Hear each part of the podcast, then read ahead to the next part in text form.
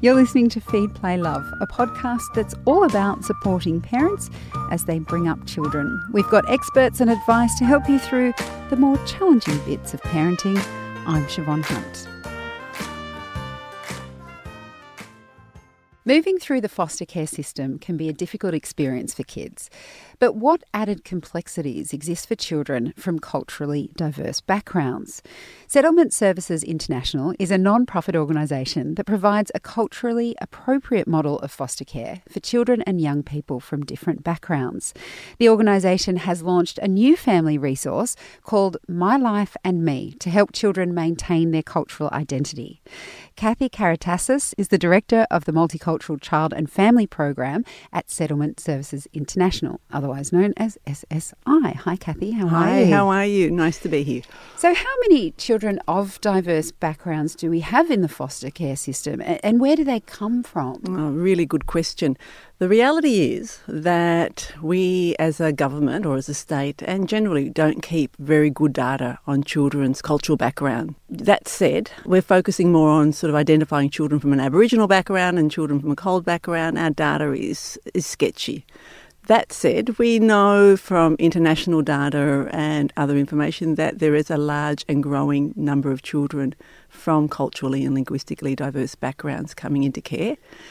And based on the census and what we know, we would say that at least 30% of the children that are in foster care have a form of culturally and linguistically diverse background, different ethnicity, different faith or different language in that sense. The backgrounds that they come from is, again, quite diverse because children come from either one ethnic background and, as we know in Australia, many children are coming from diverse, mixed heritage. So there's another layer of complexity in terms of understanding or identifying groups of children. So they might have a parent from one country and a parent from another country, or... Absolutely. They could have an Arabic-speaking parent and a Korean side of the family, or they may have I'll use the Arabic example again, an Arabic Muslim carer on one side of the family and an Arabic Catholic parent from another side of the family. So the complexities of issues for children from culturally and linguistically diverse backgrounds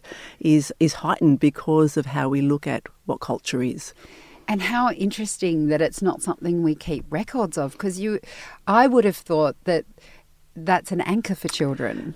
That's a really good point, and you're right. I think people are conscious of wanting to keep that data, but if we realise that when children are coming into foster care, they're experiencing significant trauma, their life is at a crisis, they've had to be removed from their families, the agencies that are working with families are focusing on trying to create a safety net and trying to find a place of safety. Their care might be before the children's court. There's a whole lot of things that are happening. And then trying to get that information around the cultural background is a conversation that people have, but they may not focus on it, and then things get lost as children stay in the system. There's an increasing awareness that we need to do more and be more focused on getting that information right and keeping those records. So the New South Wales government, for example, is more mindful and looking at ways to do that better. But I think we've got some way to go in terms of being really aware of the importance of getting that information right and addressing it. And I haven't had much to do with the foster care system, but what I understand from different stories is that often children can be in and out of foster care and have different foster carers. So is this support kind of resting with the child? Like, is it something with your resource that you've created? Is it something that you can give to a child to take with them? What we know for children that come into foster care, the agencies that are involved, the workers that are involved with them are having an impact. Inevitably, their life journey is changed, their trajectory in terms of what's happening, their history is changing, and the workers involved and the foster carers are going to have an influence in that child's history and their future. Keeping information together for that child is really critical. You and I might have that information in our homes, in our kids' bedrooms. You know, there's one point of where we're keeping that information. But as you said, if children are moving from one placement to another, even if it's one or two, they can lose that information. And if we haven't got it right at the beginning, we need to be able to come back to it. So the resource is primarily for the children. It's a way of keeping their story together, trying to get information that it's going to be helpful for them, knowing what information we have, what information we don't have. But it's also for foster carers and for caseworkers or social workers, and to be mindful of having that conversation with children, knowing what parts of the child's history we're clear on, how to keep building on that, particularly around their culture and their family background. And also we also know that children in foster care still keep in touch with their family, whether it's around the goal of them going back to their family, helping families make changes so that children can go back, or that children will stay in foster care on a longer-term basis, and yet they still have contact with their family, their birth family. And there's a role for birth family members to contribute to that story around their history and their childhood experiences, so that children have that information. So the book, in those resources, are primarily for children, but it's very much around how other people involved in a child's care can be really mindful of collecting that information and making it available for children, whether they want it, you know, when they're in primary school, or whether they want it when they're in high school, or whether they want it as young adults. Are you able to give any practical examples of how different cultural elements might help a child? Like, is it in celebrations, or is it in religious observance? What are the things that, particularly about culture, that help a child in that situation? It's about all of those things and more. So it could be about knowing that there are certain events that are celebrated throughout the calendar year. It could be about the milestone that with some cultures are celebrated when a child turns one or when they lose their tooth. It could be about how certain cultures prefer or like to have girls' hair braided, or moisturisers or oils that are introduced at certain times of their life.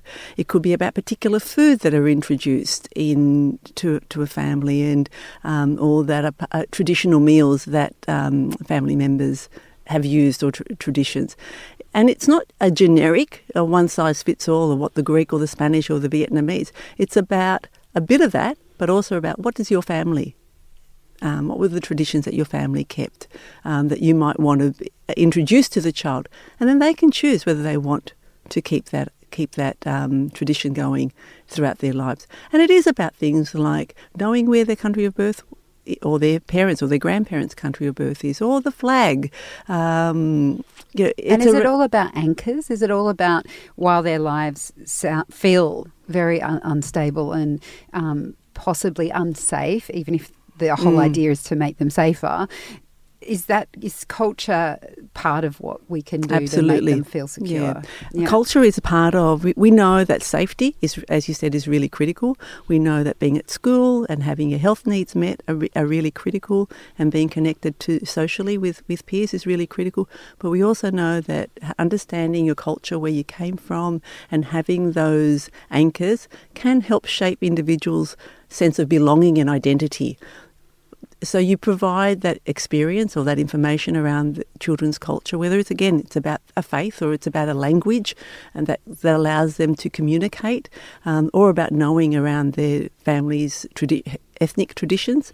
And then they will choose to what extent that will influence and shape who they want to be or who they are in terms of that sense of belonging and identity. So it is another anchor that is critical, not always obvious on a day-by-day basis, but we know over our lifetime, having that history and having the information and experiences that connect us to our history and our family and our community shapes many children's sense of identity as they turn into teenagers and adults. We'll be back with Kathy Karatasas right after this.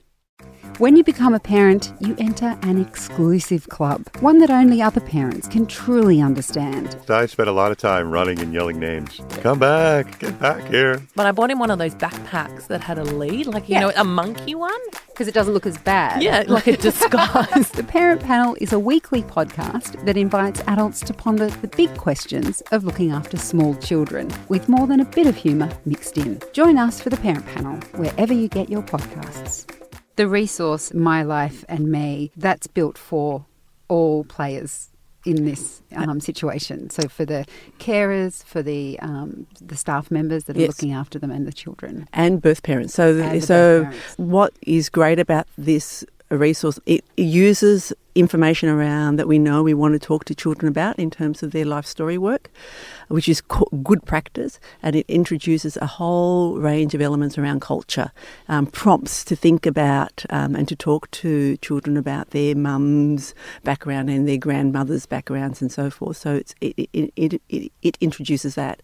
It has guidance for caseworkers and foster carers, how to use it in terms of how to have conversations and collect information for children.